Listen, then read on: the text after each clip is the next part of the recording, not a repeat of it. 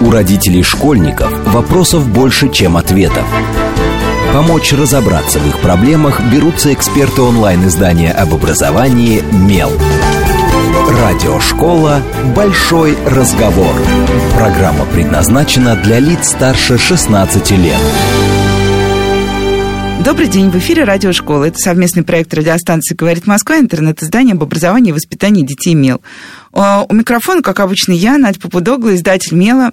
А в гостях у меня сегодня Владимир Ягодкин, педиатр клиники «Чайка». Добрый день, Владимир. Здрасте, здрасте, Надежда. Да, и у нас сегодня будет День здоровья в радиошколе, тем более, что почти половину учебного года, как говорит мой ребенок, затащили, ну, остается уже совсем немного до каникул, а, но наступает зима, связанная с зимой, наверняка, как уже первые осенние были радости вирусные, теперь у нас будут зимние радости вирусные.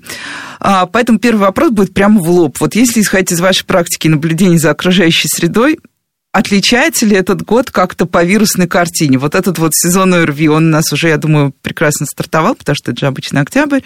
Потом мы ждали гриппа, гадали, будет ли грипп в этом году или нет. Еще у нас там где-то на горизонте блуждает ковид. Тоже интересно понять вообще, где он остался, какое место среди нашего стандартного потока а, Сообщение в школу, кажется, мой ребенок заболел, мы не придем, три дня прошли, бежим в поликлинику, получаем справку и так далее. В общем, что там происходит в мире вирусов и бактерий? Да, все очень серьезно на самом деле, потому что мы два с лишним года были на карантине, таком довольно-таки жестком. Никто никуда не ходил, никто никуда не выходил. И вот, наконец-таки, мы все вышли. И вирусы же не спали, они все равно с нами сосуществуют, они живут, они никуда не делись, и все началось. И началось это довольно-таки активный бурно примерно месяца полтора назад. Ого. А начиналось все с обычных каких-то легких ОРВИ, в том числе, кстати, и ковида. А, после... Да, был какой-то период, когда вроде бы... Маленький. Да, да, да. Был. Мне кажется, сентябрь, начало октября, что ли, вот так. Да, и сейчас встречаем welcome грипп. В основном грипп а, типа А, он довольно-таки неплохо ловится тестами, которые существуют на сегодняшний день. Он такой очень агрессивный, жесткий, он начался, и так на скидку может это продолжаться пару-тройку месяцев легко. Но это в зависимости, конечно, от сезонности, как у нас будет протекать сама зима. Если она будет очень сильно морозная, и это всегда благоприятно способствует Э, всем течению вирусных болезней, но если она будет такая, как сейчас, то это может продолжаться очень долго. Поэтому понеслась, как говорится. А вот тип А, это чем он отличается? Вот вы говорите жесткий, вот как понять жесткость? Высокой, высокой температурой, очень высокой температурой, потому что сейчас обращение от детей в основном у всех температура под 40. Это продолжается на протяжении 3-5, а то даже и 6 дней. А, очень высоко лихорадит. При этом, кстати, весьма неплохо себя чувствует. Да? То да, есть, в основном, ну, в основном, слава богу. Приятное. Да, это очень хорошо. Она очень тяжело сбивается, э, часто прям жаропонижающих. Дети устают от этого, устают взрослые, устают все. Э, ну, так, так, такова наша жизнь на сегодняшний день. А, Наверное, вот тогда сразу спрошу какие-то базовые штуки про грипп, чтобы все, кому это важно, могли их себе законспектировать в очередной раз. То есть нужно ли детям что-то, вот, ну, как бы. Нужно ли тут тестировать действительно ребенка? То есть, ну, потому что э, если мы вызовем э, педиатра из э, государственной клиники, надо тебя тестировать никто не будет точно, вести ребенка с 39 многим кажется тяжелым, применительным и так далее. То есть как мы поступаем в этой ситуации, какие-то как вообще диагностировать? Ну, вот у него 39. Какие-то есть прям факторы, которые указывают на то, что вот, ну, это, смотрите, вот именно этот грипп? А, грипп не обязательно тестировать, когда начинается его сезон. Мы, педиатры и врачи, мы четко понимаем, что действительно грипп по внешним признакам – это очень высокая температура. Очень высокая. И она быстро да, поднимается. она быстро да, поднимается, 2-3 часа, угу. сбили опять подъем, сбили 2-3 часа опять подъем, причем это всегда под 40, ниже 38 она не снижается, это горяченное тело, но при этом отсутствие внешних катаральных признаков, как правило, это не красное горло, это слегка заложенный нос, угу. да, это легкое подкашливание.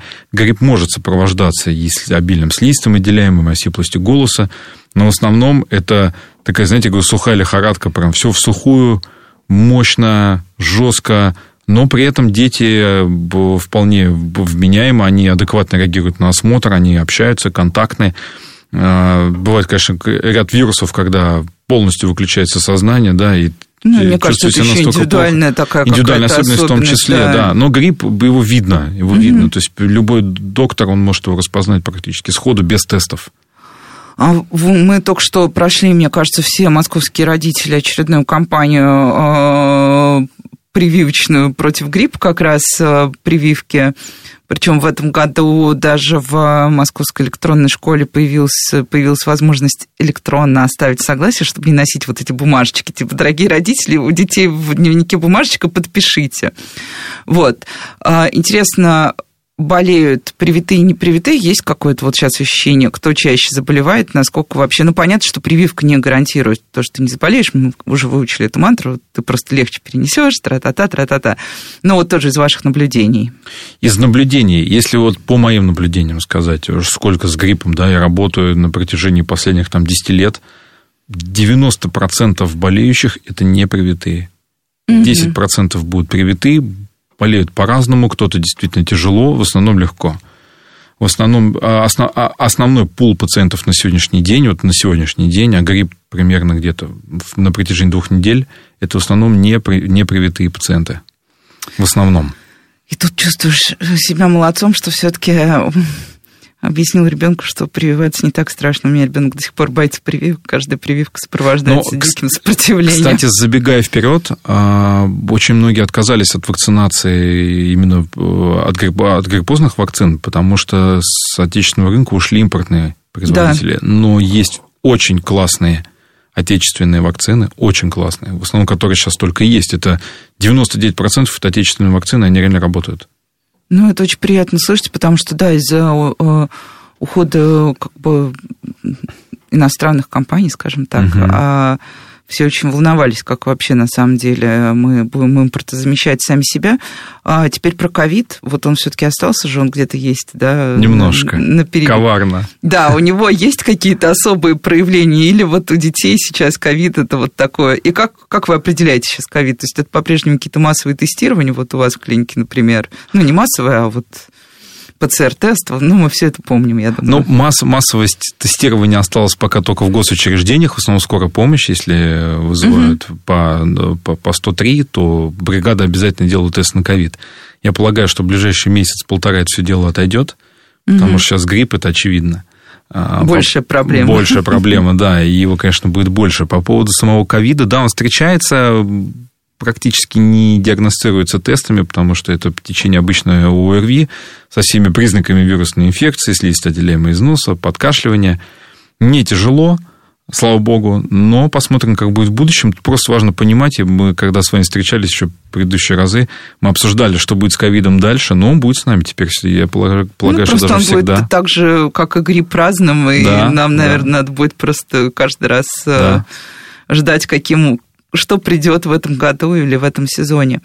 А про грипп э, есть э, такая история. Многие родители очень боятся э, того, что грипп перерастает в пневмонию. Насколько это вот действительно частая история, что грипп сопровождается пневмонией. У ковид сейчас мы уже не будем трогать ковид и пневмонию, а именно грипп. То есть как, как здесь работает вот эта связка, и почему действительно дети, болея гриппом, часто потом получают еще и пневмонические истории ну, свою карту. Как мы начали, грипп достаточно тяжелая инфекция, и она часто для осложнений. Это не всегда пневмония. А нет такой природы у вируса, что он должен Железной закончиться, связки, да, да. закончиться пневмонией. Это, конечно, случается.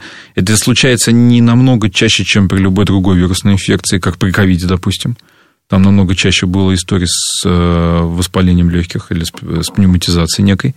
А, ну, признаки очень простые. Тяжелая тяжесть состояния. То есть, это пациент, который лихорадил на протяжении пяти дней, продолжает тяжело дышать, э, кашлять с отдышкой, с э, резкими скачками в течение дня один-два раза.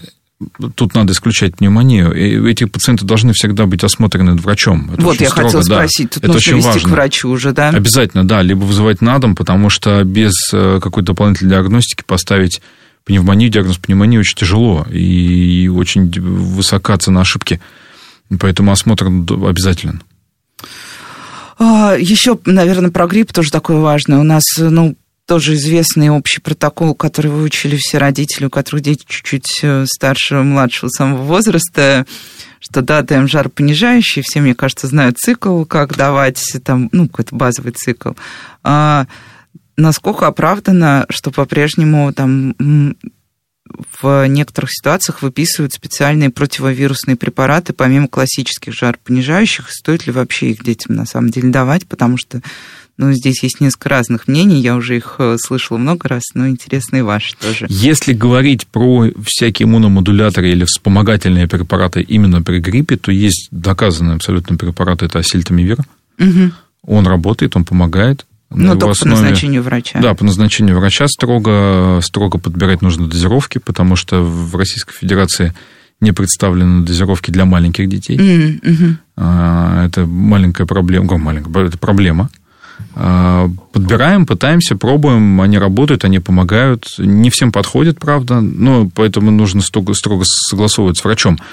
Все остальные вирусные инфекции, они никогда не были точнее, как сказать, э, ни один из препаратов, существующих на планете Земля, не имеет стопроцентной доказанной эффективности при ОРВИ. Собственно, какая сельтамивир, но сельтамивира его, его больше знают, его изучали, и есть доказательная база. А, кстати, вот да, про ОРВИ вернусь немножко сюда. У нас есть классическая тоже формула, мне кажется, у всех родителей школьников и детсадовцев, что три дня мы можем пропускать школу без справки.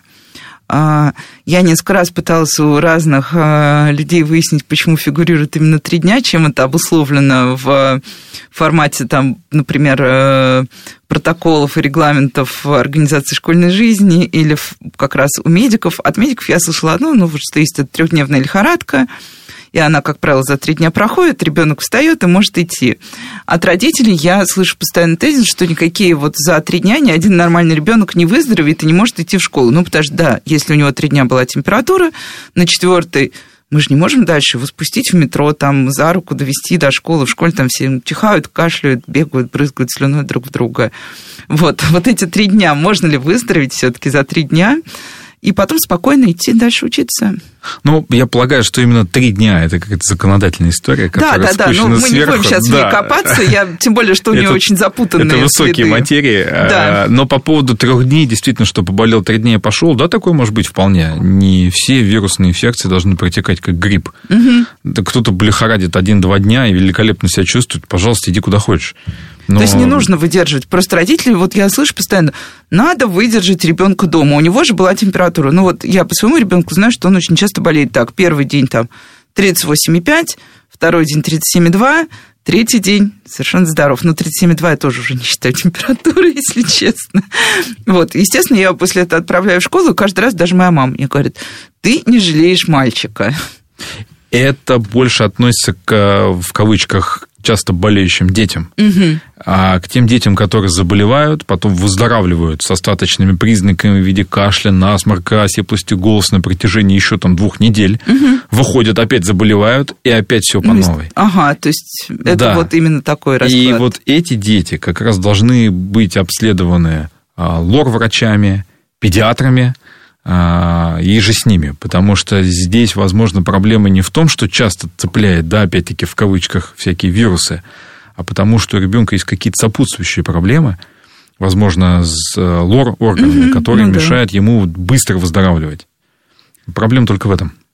А, и немножко к другим вирусным заболеваниям. Вот помимо наших каких-то базовых историй случается сейчас что-то такое, что убивается. Ну вот я не знаю, там корь, например.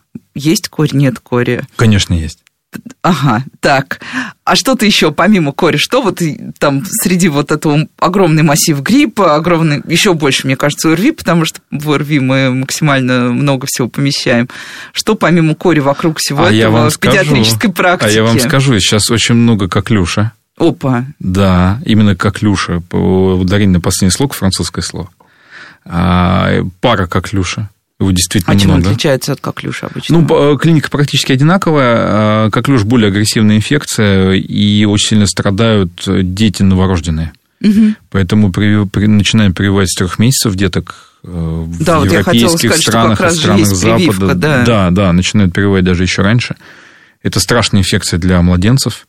Взрослые кашляют по 2-3 месяца. Это мешает им жить, и диагноз ставится не очень-то просто и быстро. Но у меня вот несколько человек уже за последние пару недель есть. Это довольно-таки много. И они не привитые тоже? А, Или... Один из них был привит, угу. переносит легко. Ага. Ну, то есть привитые болеют условно месяц, не привитые пару месяцев. Да, да, это... Месяц это уже звучит это, очень это, это, очень, это очень условно, но тем не менее все равно это есть. Да, действительно. Ветряная оспа также. А говорят обычно, что ветрянка это же какой-то такой вот э, из года в год, типа февральская болезнь. Или на самом деле это тоже такой большой миф родителей, что ветрянка все начинают болеть почему-то в феврале, в марте. Да нет, она, кстати, началась где-то примерно в сентябре, она продолжается по сей день, и она будет продолжаться, она никуда не делась. Ветряная То есть у нее нет герпетическая инфекция нет. Да? да, но опять-таки существует вакцина от ветряной оспы, от которой не хотят никто делать, и говорят, что лучше переболеть но никто не, не, не думает о том, что это латентная форма герпеса, которая навсегда будет жить с нами. Да, и со всякими потом последствиями вообще возможными во взрослом возрасте, да, да, да, да, к сожалению. Это сложная инфекция. А, ну, на самом деле тут, да, с ветрянкой э, все считают, да, ну, даже не будем обсуждать ветряночные вечеринки, я, наверное, к менингиту даже вот про менингит спрошу, потому что, ну ладно, с тем, что э, менингитом э, не заболевают, когда ходят без шапки, вроде мы тоже уже разобрались, и все поверили, что шапка это не э, панацея. А на самом деле, что панацея и э, прививка здесь тоже, насколько она нужна, оправдана и так далее. А по поводу ветряной оспы я продолжу. Я делал недавно пост даже в социальных сетях по поводу ветряной оспы. Это очень был яркий пример. Есть такой известный певец Джастин Бибер, который выпустил видео, селфи-видео такое небольшое в сторис, а, где у него был паралич лицевого нерва, у него пол лица не работало. И это, кстати, последствия как раз ветряной оспы. И многие думают, что это такая ерундовая болезнь, переболел как бы хорошо. А вот этот товарищ переболел, ну, вообще очень асоциальный мужчина у нас. Но, тем не менее, он переболел, и вот, пожалуйста, последствия. А поясущий герпес, это тоже он же.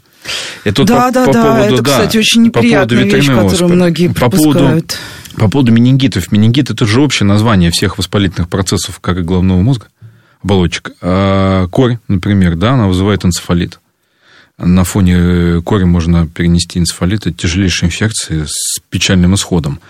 А, ну, менингит может быть и на фоне, кстати, и гриппа того же самого. Серозные менингиты, их никто не отменял, они всегда есть, были и будут. Угу. А, они часто встречаются на фоне энтеровирусных инфекций.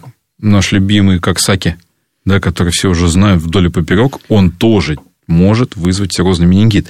А по поводу э, слова менингокок, да, с которым да, часто асоци... ассоциируют да. именно сам менингит. От него существует вакцина, она представлена на нашем рынке. Это очень хорошая вакцина, она защищает практически от всех типов. Мы наконец-таки добились того, чтобы у нас зарегистрировали вакцину от менингокока типа Б, которая представляет 25% из всех представленных видов менингокока. Ее зарегистрировали в России. Надеемся, что когда-то она появится на рынке, потому что в России очень тяжело происходит регистрация и завоз. Да, мы знаем, что вообще... Это, да, да это бюрократия жуткая, но боремся. А, вот менингокок – это действительно страшная инфекция. Потому что, когда меня спрашивают, я ничего в жизни не делаю, что мне сделать, я говорю, сделай хотя бы вакцину от менингококковой инфекции, потому что там летальность 50 на 50 страшная инфекция, она всегда была, она бывает в основном в массовых коллективах, она встречается в коллективах, где мы никогда не были. А, это группа студентов, детские сады, а, переезд в другую страну. То есть там, где мы не жили никогда, это новые mm-hmm. люди, и вот там вот она может быть. Но высеивается он довольно-таки часто, ведь менингокок пресловутый в носоглотке у многих людей, у здоровых людей. Так, стало немножечко страшно, поэтому нужно перестроиться, наверное, на позитивный лад. И нам уже достаточно скоро нужно будет идти на новости, поэтому я, наверное, последний прививочный вопрос задам а, самый важный, и сколько бы я не, вела эфиров с педиатрами, и сколько бы я раз не спрашивала их об этом, приходится каждый раз переспрашивать заново. Живой полиэмилит, нужно ли высаживать детей, какие есть меры предосторожности. Меня, на самом деле, это удивляет, потому что мне недавно позвонила вполне моя просвещенная подруга и сказала, у нее дочери, кажется, года четыре. А, Надя, я в ужасе, я пришла в гости к своим друзьям. Вот, и оказалось, что у них ребенок, живой полимелит, она меня целовала. Наверное, все, мне нужно изолироваться от своего ребенка. Можно еще раз прям вот по пунктам инбриф, что можно и что нельзя на самом деле с живым полиомиелитом. Значит, смотрите, схема такая. Мы вакцинируем детей э, с раннего возраста, вакцинируем э, неживым полиомиелитом. Ну, давайте простыми словами все говорить. Они входят в состав очень известных вакцин, которые содержат в себе дифтерию, коклюш, столбняк, в том числе полиомиелит. Это инактивированная абсолютно вакцина.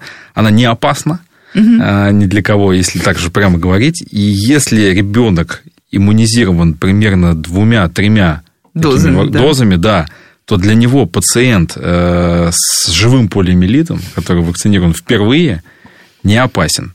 Опять-таки, если э, пациент вакцини... иммунизирован живым полиомиелитом впервые, то встречались случаи вакцины с полиомиелита. Для того, чтобы этих случаев не было, был создан активированный полиомиелит – и пациент привитой двумя или тремя дозами инактивированной, инактивированной вакцины, для него живая вакцина не опасна, в том числе. Если мы говорим про детские коллективы, это самый частый вопрос. Да, да, да. А, э, кто-то у нас в группе с живым полиомиелитом нас всех высаживают домой. Да, да, да. Значит, Классика. смотрите, по закону, тот, кто провакцинирован, он может посещать учреждения. Те, кто не вакцинированы, посещать их не должны. То есть это касается именно тех, кому не были сделаны да, вот эти кому не сделаны, да, многокомпонентные. Да, либо этот пациент, э, ребенок пришел э, в группу, и он в этом возрасте еще не был ни разу привит, его могут на законных основаниях просить посидеть дома. Но если Сколько? Он... 60 дней. Но если он был иммунизирован хотя бы двумя дозами инактивированного полиомиелита, он может контактировать с пациентом, привитым живым полиомиелитом. А и опять-таки, дети, которые вакцинированы живым полиомиелитом, а перед этим были вакцинированы, иммунизированы двумя или тремя дозами неживым полиомиелитом, они также не опасны для окружающих. А полиомиелит передается фекально-оральным путем. Это грязные руки, грязный туалет. Вероятность его передачи, конечно же, есть, но тем не менее.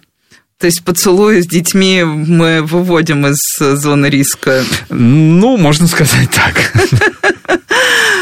Но а, и, наверное, последний тоже вакцинный вопрос, условно вакцинный. А, мы уже прошли, мне кажется, по всей нашей карте прививок. Вот что а, уже сказали про менингокок, например, что было бы здорово, если бы он у нас появился. А что еще, чего еще нам не хватает? Или на самом деле вот мы уже пришли практически к полному закрытию, потому что я помню, что, ну, вот еще лет 10 назад мы вот так всерьез обсуждали, да, а стоит ли включать в календарь ветрянку? Сейчас, мне кажется, уже немножко снят вот этот вайп, стоит ли. Вот что еще стоит, если вдруг что-то осталось? Да я скажу, на самом деле стоит не забывать вакцинироваться, ходить, потому что многие в какой-то момент забыли, сказали, мы не пойдем.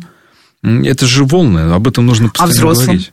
В том числе. Просто мне кажется, взрослые не прививаются не никогда, никогда. Вот, если честно. Это проблема, и об этом нужно говорить. У нас все есть. Надо говорить о том, что нужно это делать. Поэтому приходите, друзья.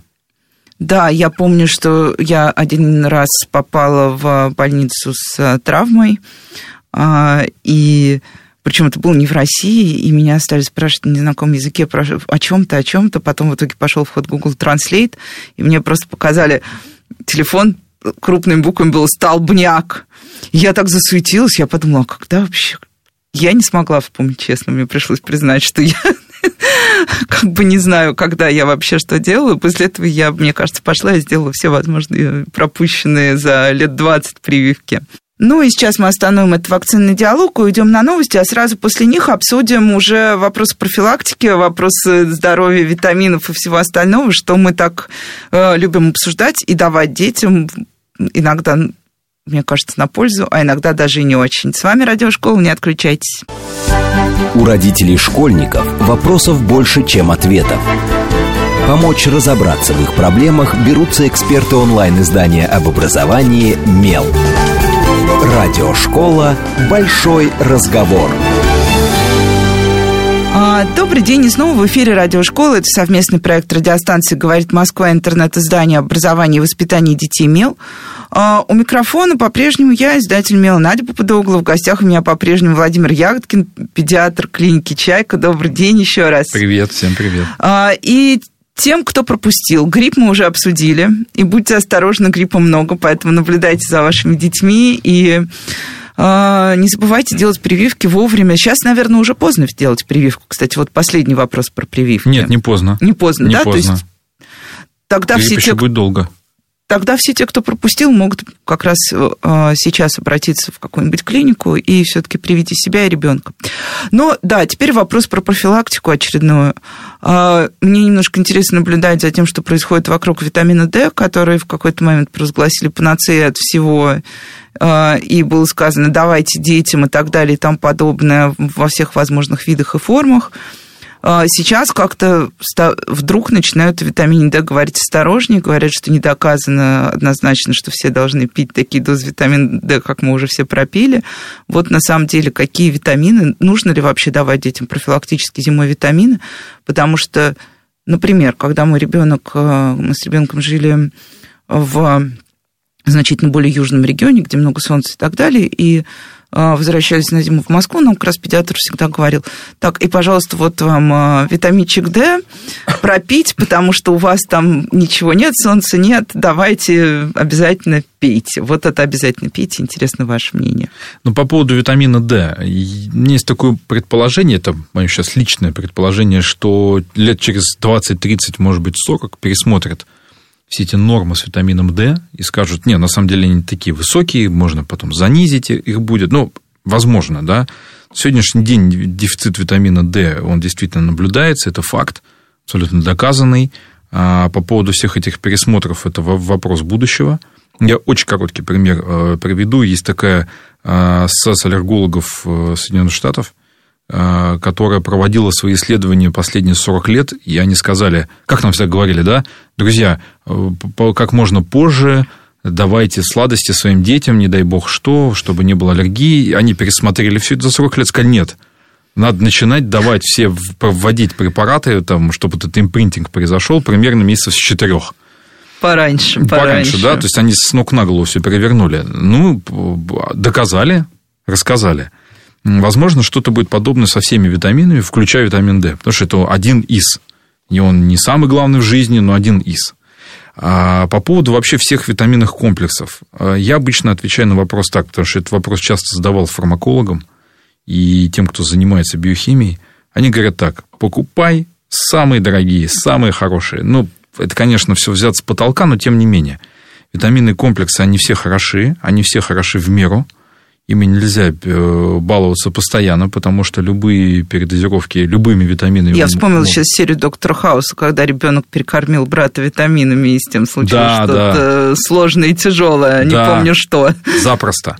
Поэтому все должно быть в меру, все должно строго приниматься по инструкции, той, которая указана к этим, приложена к этим витаминам. Да, они хороши, они нужны, но важно понимать, что мы не витаминами только можем питаться, у нас должна быть еще правильная диета. И вот тогда в купе с этой диетой эти витамины нам пойдут на пользу. Если говорить про диету, то что ключевое? Понятно, мясо, мясо рыба. Соблюдение, баланс белков, угу. жиров и углеводов. А вот сахар, как бы сахар, ну, мой, вот вы сейчас немножко сказали, а, я очень ну, наблюдаю войну с сахаром а, в разных детских учреждениях ровно столько, сколько мой ребенок их посещает. Я не знаю, у меня к сахару какое-то достаточно спокойное свое собственное отношение, потому что, наверное, я не смогу проснуться, если не выпью кофе именно с сахаром, а не просто черный кофе. Вот. Ну, в общем, как э, стоит ли действительно ограничивать детям сахар, так как мы упорно это делаем? А, я не сторонник, конечно, безумного какого-то и покупки бесконечных конфет, кормления конфетами, но, естественно, а, в общем, давайте разберемся, сколько сахара можно детям в рамках здоровой педиатрии здорового человека. Очень часто вопрос задавали эндокринологам, на самом деле это больше их вотчина, по поводу сахаров. Мы сейчас говорим, если про сахар, мы рассуждаем все вокруг глюкозы. Да. А вот если все аппараты, которые продают конфеты, это не только глюкоза, там глюкоза какая-то капля в море. Вот это все остальное, все, что там содержится, оно может вызывать какие-то некие сопутствующие проблемы. Ну, в основном, как правило, аллергические реакции. А в дальнейшем эти пациенты становятся пациентами эндокринологов. Поэтому сам сахар напрямую, именно сам сахар, он напрямую вреда не несет. А вот все, что окружает все эти сахара, это проблема. И это, знаете, кстати, очень хороший вопрос мне задают всегда мамы новорожденных детей. а что нам можно есть? Я говорю, слушайте, а ешьте, что хотите. Главное, не объедайтесь. Вот это самое важное. Вы хотите съесть, ну, чуть-чуть шоколада, да, вот удовлетворить, себя. Ну, съешьте, но не надо съедать всю плитку. То же самое с сахарами. Если мы любим пить кофе по утрам э, с сахаром, то пожалуйста. Но если вы будете выпивать 15-20 чашек... С 10 ложками сахара. С 10 ложками сахара, ну уж извините. А вот, кстати, да, я понимаю, что это тоже будет вотчина эндокринологов, но все равно, мне кажется, входящее окно здесь это педиатр. Мы все время говорим, что у нас э, э, большая проблема с ожирением детей, что дети ведут э, ну, менее, менее подвижный образ жизни, чем они вели раньше, но это действительно, наверное, в больших городах так. Вот насколько вам часто приходится сталкиваться с ситуацией, когда приходится ребенка отправлять именно к эндокринологу, ну и вот из-за проблем с то ли весом, то ли обменом веществ, ну вот как-то вот так вот. К счастью, в, в России редко. Это действительно встречается редко. Ага, то есть это что... все-таки не такая проблема для нас, как... Э, да, да. А это все-таки по содержанию углеводов в, угу. в, в нашей пище. У нас пища не настолько богата углеводами, как, э, точнее, рацион, угу. как в других странах. Но, тем не менее, такая проблема существует, она есть. Это и фастфуды, и все, давайте в кавычках, неправильное питание. Ну, то есть, несоблюдение баланса. Ну, как оно, раз, да, возвращаемся оно к может, балансу. Да, оно может приводить действительно к э, ожирению. Ну, то есть, я, я, я просто хочу так очень обобщить все это дело. Все, все спрашивают, что такое правильное питание? Правильное питание – это соблюдение э, с процентом соотношения белков, жиров и углеводов. Вот это очень важно. Поэтому этих диет миллион существует – это не значит, что нужно есть только траву ну, да. и, и иногда что-то еще. А, нужно есть абсолютно все. И важно понимать, что когда мы, допустим, скачиваем в, в интернете какую-нибудь диету какого-нибудь известного там а, австралийского там, гуру, гуру, здорового, да, гуру питания. здорового питания, надо учитывать то, что он живет в Австралии, а не в России. И здесь зимой нужны жиры, а летом нужны в том числе и углеводы. А, поэтому жиры нужны, и без жиров никуда мы не денемся. Это как раз входит в ту, в ту копилку вот этого полезного питания, правильного питания. Я, да, я каждый раз, когда слышу про средиземноморскую диету, я все время думаю, что мне кажется, первое слово, ну, я вообще не люблю слово диета, но и первая часть этого словосочетания меня тоже не очень устраивает, потому что странно среди зимы а, находиться на средиземноморской диете, особенно когда а, день бесконечно темный, работы много и сил на все уходит, кажется, в три раза больше. А, тоже такой вопрос, с которым к Милу начинают приходить родители обычно где-то с января-февраля. А, и родители уже не младших школьников, а старших. Но мы знаем, что а, дети третьей четверти, она будет тяжелая, она будет длинная, дети будут уставать, выматываться и так далее. А, можно ли давать детям всякие стимулирующие препараты ну, вот, для работы мозга и всего прочего? На рынке их тоже всяких масса. Большинство из них безрецептурные, и родители, просто прочитав статьи, бегут, покупают, э, ну, какие-то не статьи, а какие-то публикации в интернете, и начинают подкармливать ребенка, чтобы он был пободрее. Вот можно ли такое делать, опять же, без врачей, и вообще стоит ли стимулировать детей? А, ну, стимуляция должна происходить в, в другом а, я сейчас отдельно скажу, по поводу стимулирующих препаратов. Друзья, ну опасно, на самом деле, потому что мы никогда не знаем, как они э, будут работать. Очень важно читать не только для чего они нужны, точнее, показания или запросы да, наши, чтобы они исполняли, а читать еще и побочный эффект от них. И обязательно консультироваться с доктором, потому что чаще всего мы прибегаем к этим препаратам э, на фоне какой-то проблемы. Проще исключить проблему, нежели лечить ее последствия. А третья четверть действительно будет тяжелая, и да, нас обычно спрашивают докторов – как нам укрепить свой иммунитет. Ну, мы уже не раз говорили о том, что иммунитет посчитать в цифре невозможно, его не существует цифр. И нет одного алгоритма укрепления. Нет одного алгоритма, да. Что такое иммунитет? Это, опять-таки, в кавычках, да, здоровый образ жизни. И витамины, и правильное питание, и здоровый сон. сон. Да, отдых и снижение нагрузки, как физической, так и психологической. Поэтому, если вы понимаете, что ваши дети устали – дайте им возможность отдохнуть. До, до препаратов. До препаратов. Не доводите до этого. Если вы понимаете, что у вас 25 кружков, ну, сделайте 20 кружков. Призывайте вообще крамольные какие-то призывы, Но... как можно чем-то поступить. Но на самом деле мы говорим о здоровье. Да. А вот я к этому и вела. В первую очередь. Очень сложно как-то здоровье кажется такое, с одной стороны, супер важное, а с другой стороны, вроде бы абстрактным. То есть Абсолютно. ты берешь тут вот достижение ребенка, то, что, куда ему поступать, а тут какое-то здоровье. Ну, здоровье. Мы вспоминаем, когда мы болеем, как известно. Но он, он, он, не, см, он не сможет э, проплыть километр на скорость, если он устал. Если он устал, а ему нужно плавать, у него вот соревнования по плаванию. Ну, выбирайте то, что ему необходимо, но следите в первую очередь за здоровьем. Если вам нужен, в конце концов, человек, давайте уже, да, состоявшийся с проблемами со здоровьем в конце, то да, пожалуйста, можно пойти по этому пути. Если вы хотите видеть его здоровым, то дайте ему возможность отдохнуть. Ну, и вот тут вот э, мы вернемся к теме здорового питания немножко, опять же, хотя мы уже много сказали про как раз сбалансированное питание, но будем честны, несмотря там на все усилия о наших э, властей по тому, чтобы в школах было питание в младших классах, чтобы был обязательно завтрак, э, обед, чтобы, ну, в общем, неважно, горячее питание вроде бы у нас более-менее налажено, качество сейчас даже не будем обсуждать, тем более, что Москва это вообще отдельный разговор.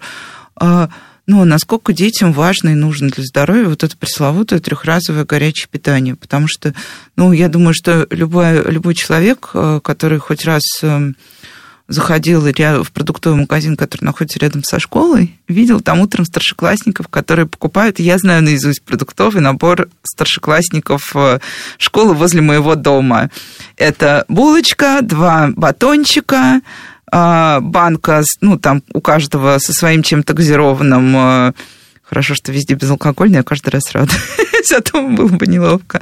Ну и, в общем, вот такой вот сухой паек, где много того, что тебе быстро даст ощущение сытости. А, в общем, а, суп Второе, и компот, насколько они нужны и важны в середине дня, чтобы от педиатра потом ребенок не уехал к гастроэнтерологу с проблемами с желудком. Важны. А вообще, на самом деле, советская школа вот диетологии, она одна из самых идеальных. Там даже было пятиразовое питание. Три основных и два перекуса. Это мечта моей жизни. Это мечта не всех. успеваю. Это мечта всех. А, ну, действительно, ритмы жизни они не совпадают э, с нашими рационами питательными, к сожалению, на сегодняшний день. Но, тем не менее, это должно воспитываться, из, это должно идти из дома. А школа – это уже следствие. Школа – это такой, знаете, а, они не обязаны нас кормить, они не должны нас кормить. Э, то есть мы туда ну, идем просто тоже непонятно, где а ребенку успевать есть вот это вот согласен, супа второе согласен, в середине но дня. это огромная профилактическая работа нас, родителей, дома, и в том числе школы, э, находясь, когда-то ребенок находится в учебном учреждении. Раньше школа была в 8 пришел, да, там, в 7.30 и в 2 уже ушел домой. На сегодняшний день пришел также в 7.30, в 8 и ушел в 6. Там, 18.00, да, в лучшем случае. А, то есть школа это практически полжизни занимает. Да. И профилактика правильного питания, она должна в том числе существовать в школе.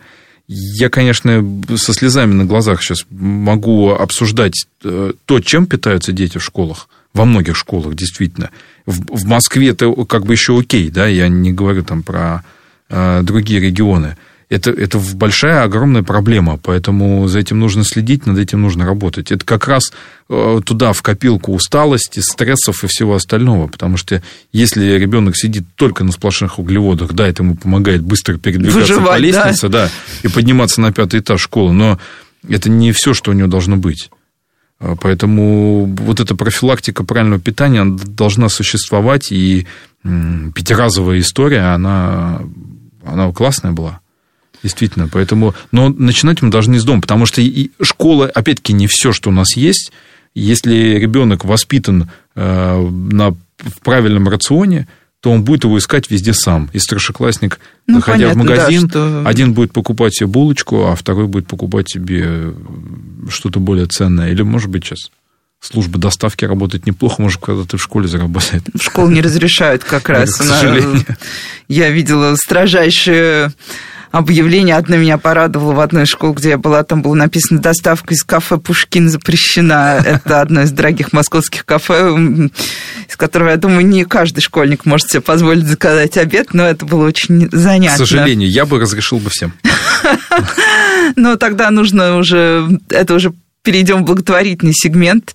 А, еще один вопрос э, типовой, с которым мы сталкиваемся, абсолютно не знаем, что с ним делать, про младших детей, про рюкзаки и их вес. Мы знаем, что ни один школьный рюкзак никогда не соответствует ни одному Санпину. Никогда. Это будет 5 килограмм, 6 килограмм, 7 килограмм, все что угодно, но не вот эти вот там 2,5, которые, кажется, заложены для первоклассника, ну и там дальше. А, и вот я наблюдаю тоже этот спор родителей, типа, вы погубите детям осанку. Дети продолжают таскать рюкзаки, школа, естественно, ну, а что она может сделать? Она не может перевыпустить все учебники на облегченной бумаге с тонкими обложками. Какие есть, такие есть. А, а уроков много. Можно ли ребенку испортить осанку рюкзаком? И вообще, насколько важно соблюдать вот эту норму родителям в их заботе о детях? Ну, отчасти, конечно, может, если это тяжелый рюкзак, и он просто больше ребенка по размеру, даже больше его спины. Конечно же, может, безусловно. это проблема вечная, на самом деле, даже Да, да, да. Еще в, мое детство, когда я ходил в школу, уже тогда она обсуждалась. А где, где-то в шестом классе я плюнул и ходил как профессор с какой-то папкой туда, потому что меня достали с этой историей про сколиоз. Я сказал, больше рюкзак носить не буду. С тех пор не носил. А по поводу борьбы с этой, ну, так, некой проблемой, она, кстати, действительно ведется, и очень многие школы перешли на такое, знаете, полу, полушкольное выполнение домашних заданий. То есть рюкзаки облегчили очень сильно детям. Ну, или школьное хранение, например. Школьное хранение, да, да э, сильно облегчили, есть. потому что это, это не появилось так из ниоткуда. Это вот эта вечная борьба как облегчить рюкзак, как э, сделать так, чтобы ребенок не тащил его через пол Москвы, да, и вот эти смешные видео, где он шел-шел, споткнулся, и рюкзак его перевесил. Да, я причем... Этого стало меньше. Если мы посмотрим на детей, они, как правило, тащат еще не рюкзак, еще не только рюкзак, но еще какую-нибудь папочку, сменочку, и вот это, конечно, немножко это комично стало, Это стало уходить. К счастью, этого меньше, и это действительно очень сильно радует. Я думаю, что в будущем это сильно изменится, и мы действительно перейдем от тяжелых учебников, возможно, каким-то планшетам. Ну, гаджеты наш мир заполонили, ну, это уже неизбежно. Тогда, знаете, окажется, что мы да. сломали детям глаза. Сначала мы сломали им спины, потом Хейтеры испортили желудки, да, да, да, потом сломали глаза. А, хотя я вот э, не так давно брала интервью офтальмолога, и он говорил, что самое главное, что портит детям глаза, это то, что родители перестали с ними гулять и мотивировать их уже ну, в более сказал. старшем возрасте выходить на свет. И я каждую субботу и воскресенье себя мотивирую ребенка заодно. Я говорю, ты помнишь, что нам сказал окулист? Нам надо пойти на улицу. Правильно, правильно сказал. И тоже вот хочется, у нас уже подходит к концу эфира, остается там буквально минут пять, а, хочется каких-нибудь советов работающих вот до конца учебного года, чтобы вы обязательно посоветовали родителям и маленьких детей, и, возможно, тех, кто старше. А, ну, это, может быть, уже тоже и с годами ко мне пришло отдыхать. Отдыхайте, друзья. На самом деле, это самое важное – это отдых.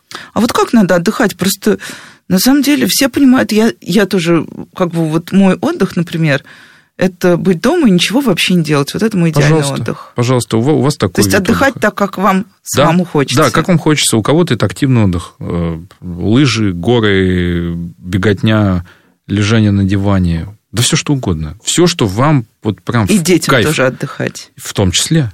Да, в том числе родители... переключаться. Угу. Это очень важно. На самом деле, это единственный способ а, избежать тех пресловутых проблем, которые будут сопровождать нас э, в школе, да, до конца учебного года. Это отдых. Надо выключаться из них, переключаться на что-то другое. Самое важное. А еще что-нибудь? А, ну, какие-то маленькие радости в жизни. Это тоже часть отдыха. Если мы говорим про все-таки про именно физические всякие мероприятия, да, и про профилактику, это тоже туда же. Тот же самый здоровый сон – это профилактика тех же самых и ОРВИ, и всяких нервных стрессов. Это все в одной копилке. Сейчас, когда мы будем а, проектировать наши новогодние каникулы, берем, выкидываем из них все полезное, оставляем просто отдых и радости. А все, все пойдет в пользу то, что вам приносит радость. Но, опять-таки, как я сказал, да, как с беременными мамами, э, прошу прощения, с кормящими, с кормящими мамами, мамами, да. все в меру, не надо перебарщивать. Это очень важно. О, кстати, про все в меру, да. Новый год же я все время, я чуть не забыла про. Хорошо, что сейчас хоть вспомнила к концу эфира.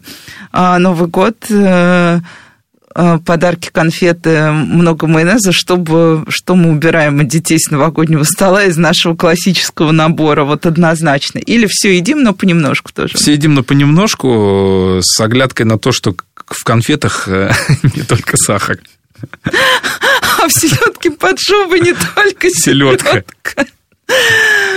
Окей, а, ну и э, ватрушки. Последний вопрос. Я знаю, что это вопрос к травматологу, но мне интересно мнение педиатра, это, да это или нет? жесть, это жесть, просто я другого слова не подберу. Ватрушки – это одно из самых страшных вообще изобретений человечества. А, институт детской неотложной хирургии, который на Большой Полянке 22, он забит пациентами со страшными переломами. Это, это если только переломами. Поэтому, друзья, с ватрушками очень аккуратно. А обычные санки? Не, не, не, не менее безопасно, но тем не менее. Если их катить за веревочку, то нормально. Я просто, да, как раз э, брала интервью у специалистов Центра Рошаль, как раз в Полянке, да. и мне рассказывали о самых страшных вариантах э, пролета на ватрушке. И мне кажется, чем чаще мы будем это повторять, э, тем будет лучше. И... Но при этом я должна признать, что я сама купила своему ребенку ватрушку, но, правда, разрешаю кататься только на даче, там, где нет ни деревьев, ни людей. За веревочку. Да. Ну, ну каждый, за веревочку каждый... из пологой горки, скажем да, так. каждый год есть летальный исход. Могу сказать так. А, кстати, а вот к педиатру приводят детей с такими травмами? А, когда не знают, куда бежать, да. Но такой пациент сразу перенаправляется, а может быть даже госпитализируется на скорой в, в профильное учреждение. А, ну и все, уже время совсем заканчивается, поэтому а, а, в финале, может быть, а, что-то самое необычное из того, что вот произошло с нами с периода ковида до сейчас, вот сколько мы не виделись, а, практика педиатра, может быть, что-то изменилось в поведении родителей или в отношении родителей к болезни, потому что, ну, вот мне кажется, меня ковид очень сильно, ну, ментально, что ли, изменил. Он всех изменил, э, психологическая нагрузка, мы реально засиделись, э, мало общались, вирусы тоже не спали. Э, надо общаться, надо общаться, все будет хорошо. Надо быть всем вместе. Ну, тогда, в общем, давайте уходить на елки. Даже новогодние елки обычно родители их шеймят за то, что это рассадчик э, всяческих болезней. Кстати, безопасно ходить на елку. Нужно маску надевать на ребенка. А, ну, усмотрение.